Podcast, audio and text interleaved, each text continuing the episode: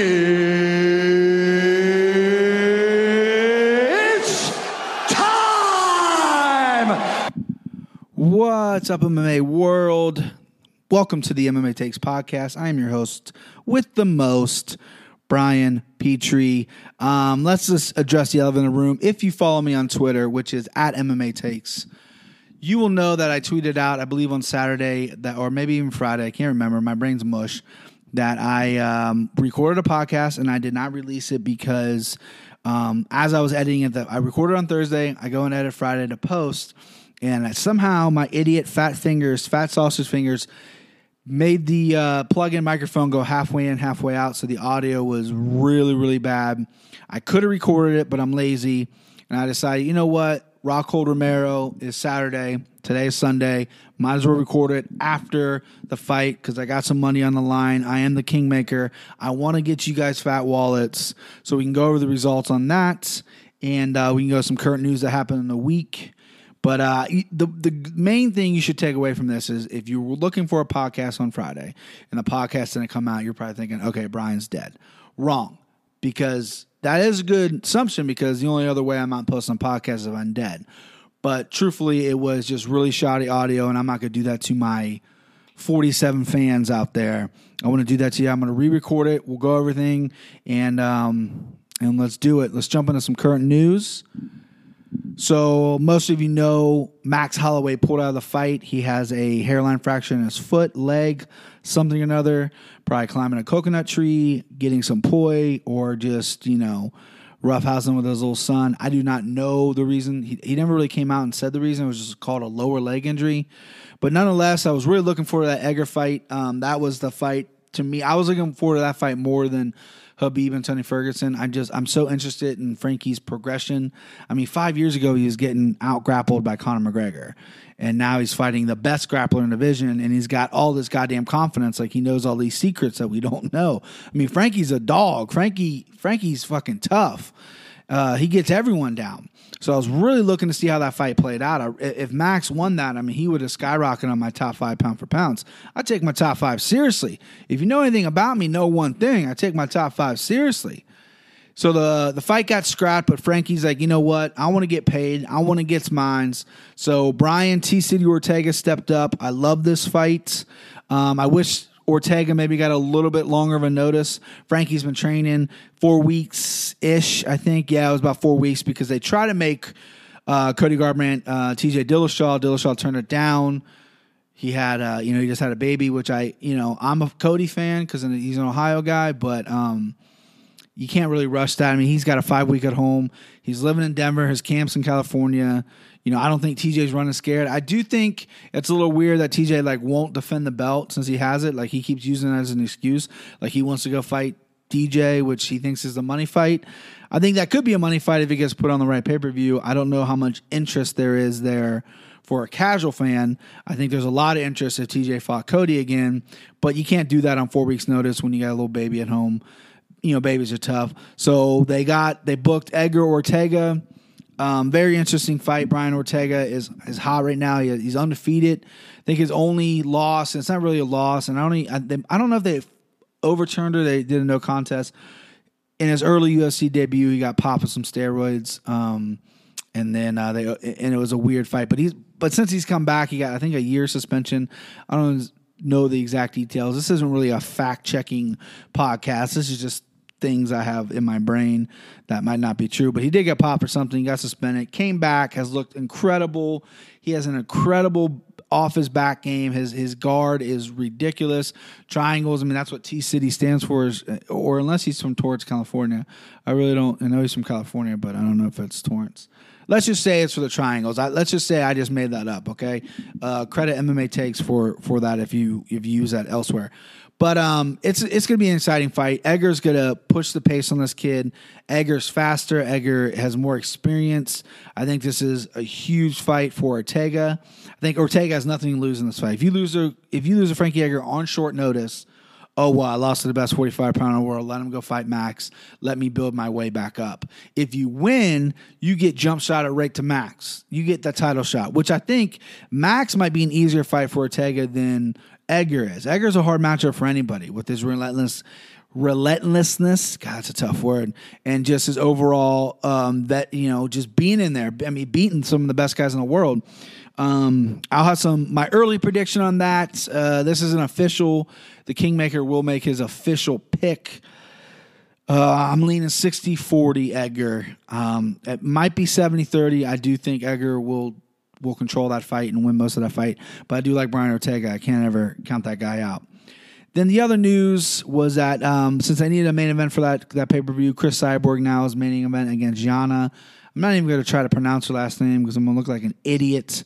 Uh, I know she's a former Invicta champion. I've looked up some highlights. Admittedly, I don't know her all that well. Um, she's looked good. I mean, she's she's she's definitely a solid 145er. There's really no one for Cyborg to fight. I mean, Megan Anderson gets thrown around, but I don't know what's going on with her. Um, you you could rematch her. Her and Holly Holm can rematch on every pay per view. I'd be happy with that because that fight was amazing. But Cyborg should win this and, and run through her and just completely still be dominant. I mean, Cyborg is top five pound for pound in the world. She's so good, best sumo fighter ever do not come at me with Ronda Rousey and do not come at me with Gina Carano, even though Gina Carano is the hottest female fighter to ever step foot. You heard me. Sorry, Paige. Gina Carano, lip bite gif. Look it up. Thank me later. You're welcome. And then my final news. Um, I thought this was interesting. This is you might not because you might be Matt Brown fans, but Matt Brown was on the Joe Rogan podcast, and uh, I've admittedly never really uh, really clicked with Matt Brown. I've I've never really liked him. I never supported him necessarily. The immortal, that goddamn tattoo on his stomach. He's an Ohio guy. He's very close to me. Believe it or not, I've actually been in the same training room as him. Him and I have never really trained together directly, but I showed up mid workout. He was there. I was there. Never really met or anything like that. This was when he was training down in Cincinnati. Um, but yeah, I just never, I don't know what it was. I just, he's not my kind of guy, I guess. And then he went on Rogan and blew me away. I mean, the guy's honesty and then the burial of Snoop Dogg. You know, he says he said straight up fuck Snoop Dogg. And if you watch the video and see Joe's face, because Snoop Dogg's kind of a UFC employee type deal. He's in the new UFC game. He does the stand, the, you know, the knockout mode. He did that Snoop cast with Uriah where he smoked weed and talked out of his ass, and it was funny for like you know the first time, and then the second, third time, fourth time, fifth time we wanted to kill him. But you know what? I agree with Matt Brown. Matt Brown said fuck Snoop Dogg because he talked shit on Conor. My two points here is one, fuck Snoop Dogg. You know, I'll fuck. I'd fuck Snoop Dogg up. He's about 100 pounds. He's what 107. Um, he's. I'm gonna. I would. I would kick the shit out of him, and Matt Brown would put him in a body bag, literally, if they ever came across each other. So fuck Snoop Dogg. But there was some audio. I don't know if it was on his Instagram because I don't follow that old fuck. But he went on the rant about how he fuck Conor, fuck Conor this after the Floyd fight. Fuck, fuck Conor's a bitch. It's money team. Blah blah blah. First off, Conor did something that no other MMA fighter, no boxer has. I mean, I know James Toney came over, but what he did, what Conor did, was incredible. Conor could have, you know, could have literally what I would have done if I was Conor. You're getting paid anyway. I don't know what his contract was. I would have went there, boxed him for a couple rounds, realized Floyd's superior, which he was. Floyd's always gonna be the better boxer than Conor. And then once you get aggravated, I throw him down, throw an elbow at him, or kick him ahead, get disqualified. Oh well, done. But he didn't do that. And then and not to mention for, Snoop Dogg to call Conor McGregor a bitch. Floyd Mayweather, I know we talked about it last week how he's flirting with the MMA thing. He'll never ever come over to MMA ever. And um, to call Conor a bitch for going into his world when Floyd's not going to come in his world, I mean, that's just unbelievable. The moral story is, is you know, I want to be the first and official podcast of to uh, to say fuck you to Snoop Dogg, and if you're ever in Cincinnati, I will slap the shit out of your old ass, and that's a guarantee. That's a guarantee. If you come to Ohio, you got Matt Brown somewhere. Well, no, Matt Brown lives in Colorado now. Huh. We lost him. We lost another one. But that's the news right there. Yep, that's it. Okay, let's get into the betting results. And we got two here. So I'm going to try to speed through this because I do want to keep the podcast at 30 minutes ish. I don't want to go over, even though this is kind of two podcasts rolled into one because I fucked up, but let's not talk about that. Um, we got to go with Machida Anders first, which was a week ago. Um, I wrote a blog on it. It's on MMAtakes.com, um, a Fat Wallet blog, and let's just say I didn't I didn't do didn't, didn't do so hot on the night. Um, some of my picks fell through. Some of my locks lost. Marcelo Golm really disappointed me. He lost to Tim Johnson. That was my super lock of the night. It was a it was a fairly close line, but I thought the thought the Brazilian kid was going to get it done. He did not. But my big winner on the night, I think I um, of everything I bet, I think I broke. I went over even actually. I, I'm up a hundreds. Uh, Lyoto, the Dragon Machida, vintage form. I predicted it the minute that fight got announced. He was a plus 220 under. He won a split decision against Eryk Anders. I feel like Anders is getting by the fact that he played for Alabama and he was a high level college football player. I don't think that really translates well to MMA. It never really has. I mean, Matt Mitrione is great, but is he that great? Lyoto was vintage Lyoto. Leo was circling, Leo was popping and kicking. He's definitely lost a step. I mean, he's he's 40, so he's and he and he has had a long layoff. He just came off a big knockout. A lot of people did not want Leo to take this fight after getting his goddamn brain knocked in by Derek Brunson uh, you know, like a month and a half ago. But um, it was his hometown, and he came out and he showed out. He won a split decision. I, I think there were some really bad decisions decisions on the night. This was not one of them. I agree with this. Not only because I made some money off it, but I really did think it was the right call. Tim Means, however, got fucked out of the decision. I thought he won that fight handily. Some home cooking going on in Brazil. Um, that was some bullshit right there. So on the night, I didn't do so well. If you want to, you know, I'm not going to keep tally for you, but there's a blog. You can go back on my blog and comment on how big of an idiot I am for picking certain fighters. But uh, I picked Machida. I got the golden goose, baby. I got the I got the big ticket winner, and then uh, on last night's card, I did not write a blog for it because uh, I was in very dismay. I was very. I went over on the podcast uh, if the lost audio tape, if we can, if we can call it that, on the podcast I recorded on Thursday, and, and my fat fingers messed it up. Um, I went over on the podcast. I thought it was a weaker card. There wasn't a ton of picks. I had three picks, and this you can make me think I'm making it up, and I actually wasn't going to bring it up on the podcast because I have no proof that this is what I said, but I had a good night. I picked uh, Jussier Formiga to win. He had that crazy spinning back fist on Ben Nguyen. I went back and forth in my head on Mark Hunt, Curtis Blaydes. Mark Hunt fighting in his you know home country. I don't think he's from Perth, but you know you know New Zealand, Australia, in front of those guys. Um, Curtis Blaydes, though, you know what? I went back and forth all week, but what did it for me was Curtis Blaydes looks in such good shape. Everyone's talking about how trim Mark Hunt looked and how great Mark Hunt looked, which he does. I mean, he's Mark Hunt, he's a fucking legend, but Curtis Blaydes looked amazing. He looked in incredible shape. I don't think a lot of people gave him enough credit. I think he's kind of one of those guys that he doesn't have anything that like stands out at you besides his beard. That beard's fucking glorious, but he went two hard, two and a half hard rounds with Francis Ngannou took some big shots, got dropped, took Ngannou down. It was a very close fight. It was his UFC debut. He got his eye busted up. That's what what's caused the fight. He didn't get knocked out by Ngannou. He got he got uh, his eye swelled shut. So Blaydes is one of those guys. He reminds me reminds me of a guy that's not. He doesn't win pretty. You know the the Mark Hunt fight was not a pretty win. He got hurt in the first round and he, and he ended up dominating. He he got he did what he had to do to win in front of that crowd. Um, I'm sure he's not winning a ton of fans, but he won me as a fan because uh, you know he's a Chicago guy. He's training out in Colorado now, in phenomenal shape. The heavyweight division is is light as it is. Now I'm not saying this guy's gonna go beat Stipe or let's have him rematch Ngannou next, but give him maybe a name. Maybe give him Andrei Arlovsky. Maybe give him something like that. Let's see what he does against Event because I don't think he's gonna be able to lay on Andrei Arlovsky like he did Mark Hunt. I don't think he'll be able to do that. But you know he's gonna have to take some shots. He's gonna have to show what he's made of. And um, but I'm I'm kind of high on Curtis Blaydes. Everyone's kind of shitting on him about the performance, but I had him. He was an underdog. I had the money line on him, put a hundred bucks on him, and then I put a hundred bucks on Yoel Romero. Uh, I broke this fight down on the last podcast. The lost tapes, the lost files. Um, basically, I thought what was going to happen was going to happen. Rockhold was going to kick a lot.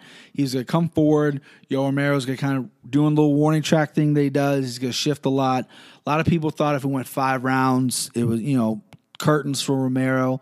I kind of thought that too. I started, you know, I, I, I placed my bet on a, on Thursday, literally right after the podcast. He misses weight on Friday, and then so you know I started uh, I started questioning my pick, obviously, but then I realized who I am, and uh, realized that uh, this is what I do, and I stuck with my guns. And Yoel Romero looked very impressive, knocking out Luke Rockhold. It was a sick exchange. He went for a, a fake kind of single grab to a jab to a big left straight, dropped Rockhold, and then just with this wicked uppercut as Rockhold was pinned against the fence and put him out. Great performance by Yoel Romero. Um, you know, I'm not a big Yoel guy. I, I, I, I guess I want. I thought in my in my heart, I wanted Rockhold to win. I think there's more. I think Rockhold's more marketable. He's handsome as ever. Um, he's got history with some of the guys there. I mean, I would love. To, I would love to see him fight Whittaker. Um, and then, but Yo Romero, who's already fought Whittaker and lost a, a close fight, I guess he's getting a shot again. As many of you know, not sound like a broke record. Yo Romero missed weight, didn't get the since he won, he didn't win the interim title, but you know he probably won a shot at uh, Whittaker again. Hopefully they, hopefully they can do it in Australia. I don't know how well that sells outside of there. Um, Whittaker's kind of a quieter guy, and Yo Romero, you know, they have a lot of respect for each other. You could probably put that on a card in the States, you know, a big card, but I would just say go back to Australia, put it out there. Whittaker, you know, he's got crazy fans out there. They sold out the sold out well. I'm sure the pay-per-view numbers are gonna be dog shit but they sold well in Australia, and I think that's what you kind of got to do right now. I think Robert Whittaker could be a star. I like Robert Whittaker a lot. I think he's exciting. The Jacare fight was amazing. I mean, really, his only big hiccup in the UFC. I mean, I know he's lost a few, but the Stephen Thompson fight, I go back and look at that and go, what what happened? Like, I would have never predicted this guy to go up in weight and win the 85 pound title. Another thing I would like to talk about this night is my guy about two weeks ago, I was going over the card, seeing who's what, whatever. Israel Adonise. I am pronouncing his last name wrong. I apologize. The next podcast, I'm going to fucking pronounce the shit out of that name. But Israel, the style bender is what I refer to him as now. This kid's a star. I mean, this kid is it. Um, I'm I'm super excited about this. I mean, this kid's kickboxing records. I think it's. I think they mispronounced it. I think he went on Twitter and said, "No, listen, that's I'm not 65 and five. I'm 75 and five. So he, they're shorting him 10 wins.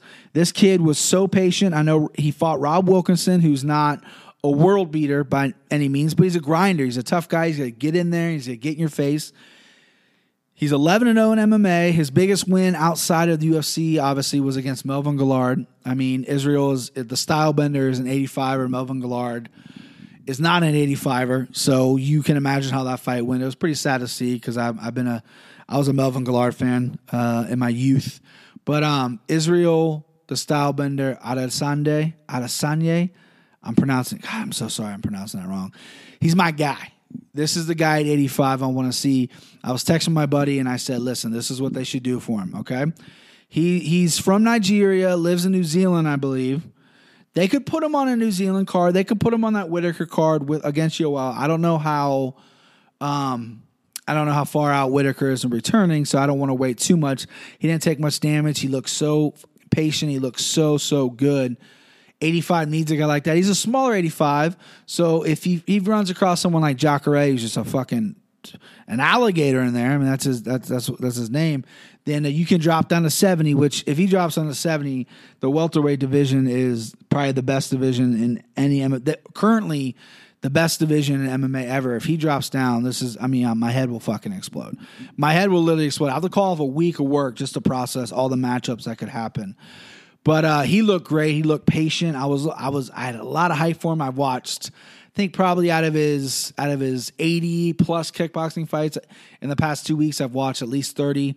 I've watched all of his MMA fights that were available to me, and um, I really like this kid. Sometimes kickboxers they come out a little slow, but he had so much confidence in what he was doing in that first round against Wilkinson. Wilkinson was just chain grappling the whole time, and when they broke. Israel was just kind of popping stuff at him and nothing crazy. Came out hot in the second round.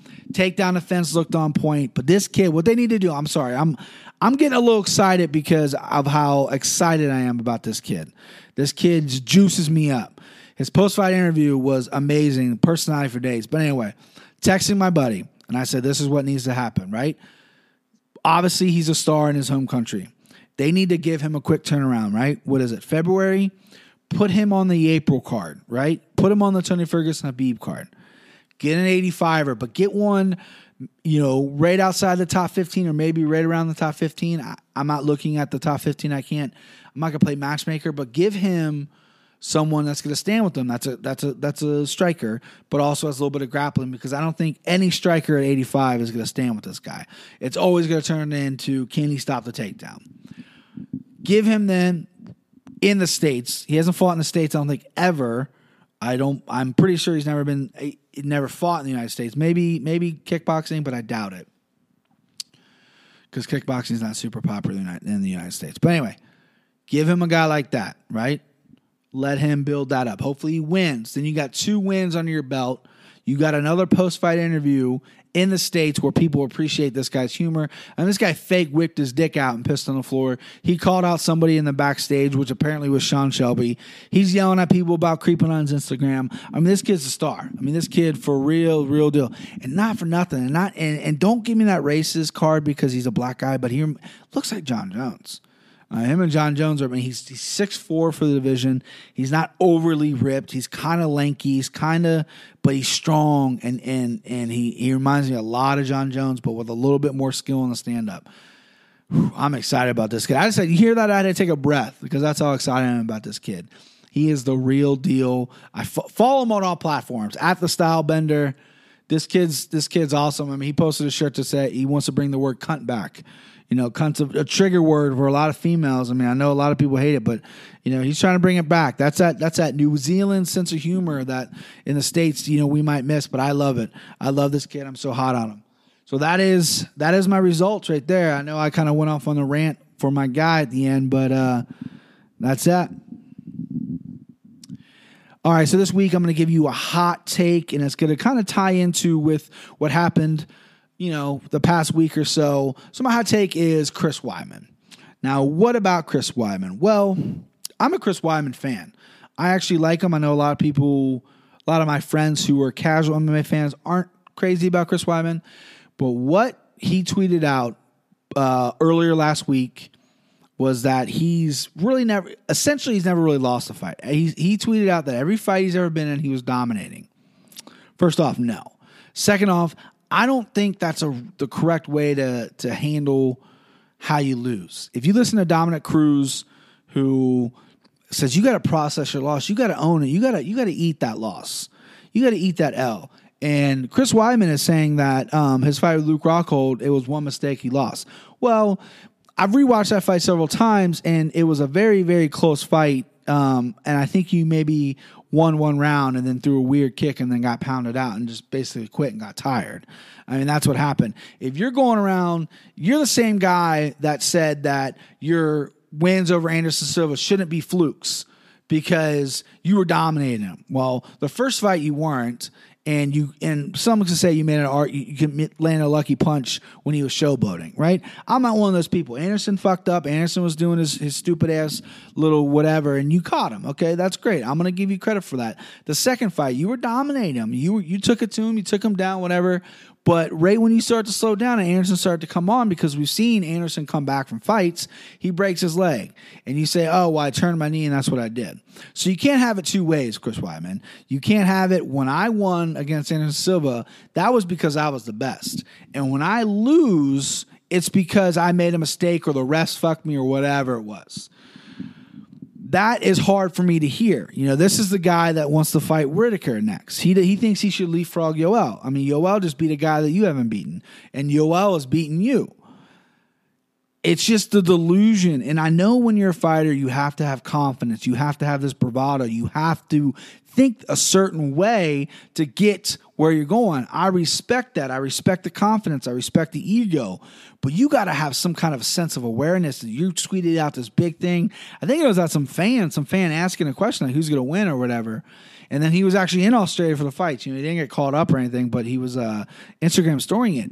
But it's you know, let's look. The Rocco fight, you you threw that kick, but you were getting tired and you weren't dominating. Then you got dominating, got TKO. The Yoel Romero fight, you were you won the first round. It was close. You won the first round. Second round, you lost. Third round, you got knee, your fucking knee head off, headed off, and then your own knee hit you in the face and cut you open.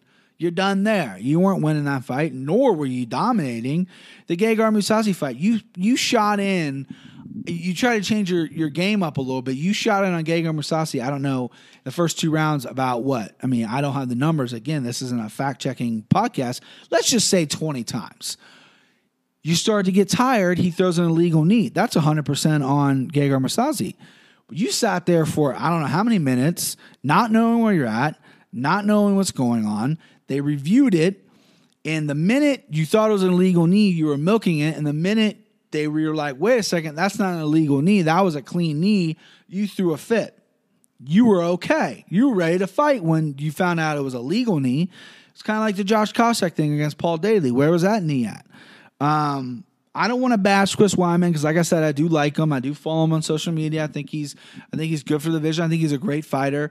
But what scares me is that mentality that he has right now. That tweet really scared me. Okay, you need to get it grasped. You need to eat those L's. Like I recorded a podcast. Let me compare something that is the exact same thing to fighting. I recorded a podcast last week, and my fat finger somehow unplugged the microphone, and the recording, the audio rec- audio recording was so shoddy. I didn't blame that on the microphone. I didn't blame that on my computer. I blamed it on me. Sometimes you got to eat those L's. You got to you got to eat it, and you haven't been doing that, Chris Weidman. You're scaring me, Chris Weidman.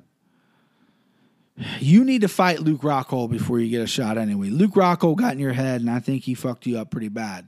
So if you want a title shot, you got to go Luke Rockhold. That's my hot take. I'm done. That's hot take of the week. All right, let's end the show like we always do. I'm going to give you my top five.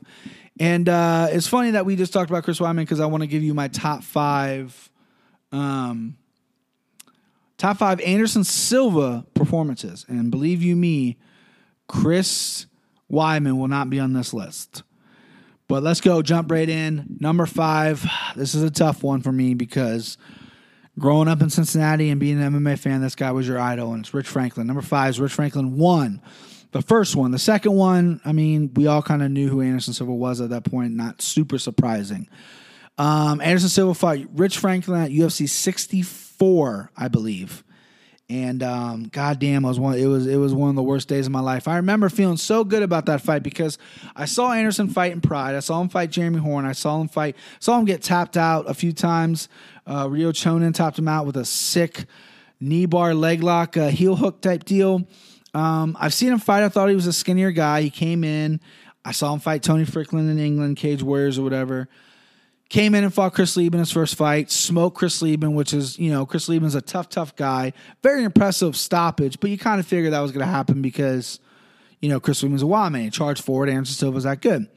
Rich was at the time the best 85er. He was the champion, obviously, and he um, was a big guy, big, thick, strong guy, and was was the bigger guy in the division. Came down from 205.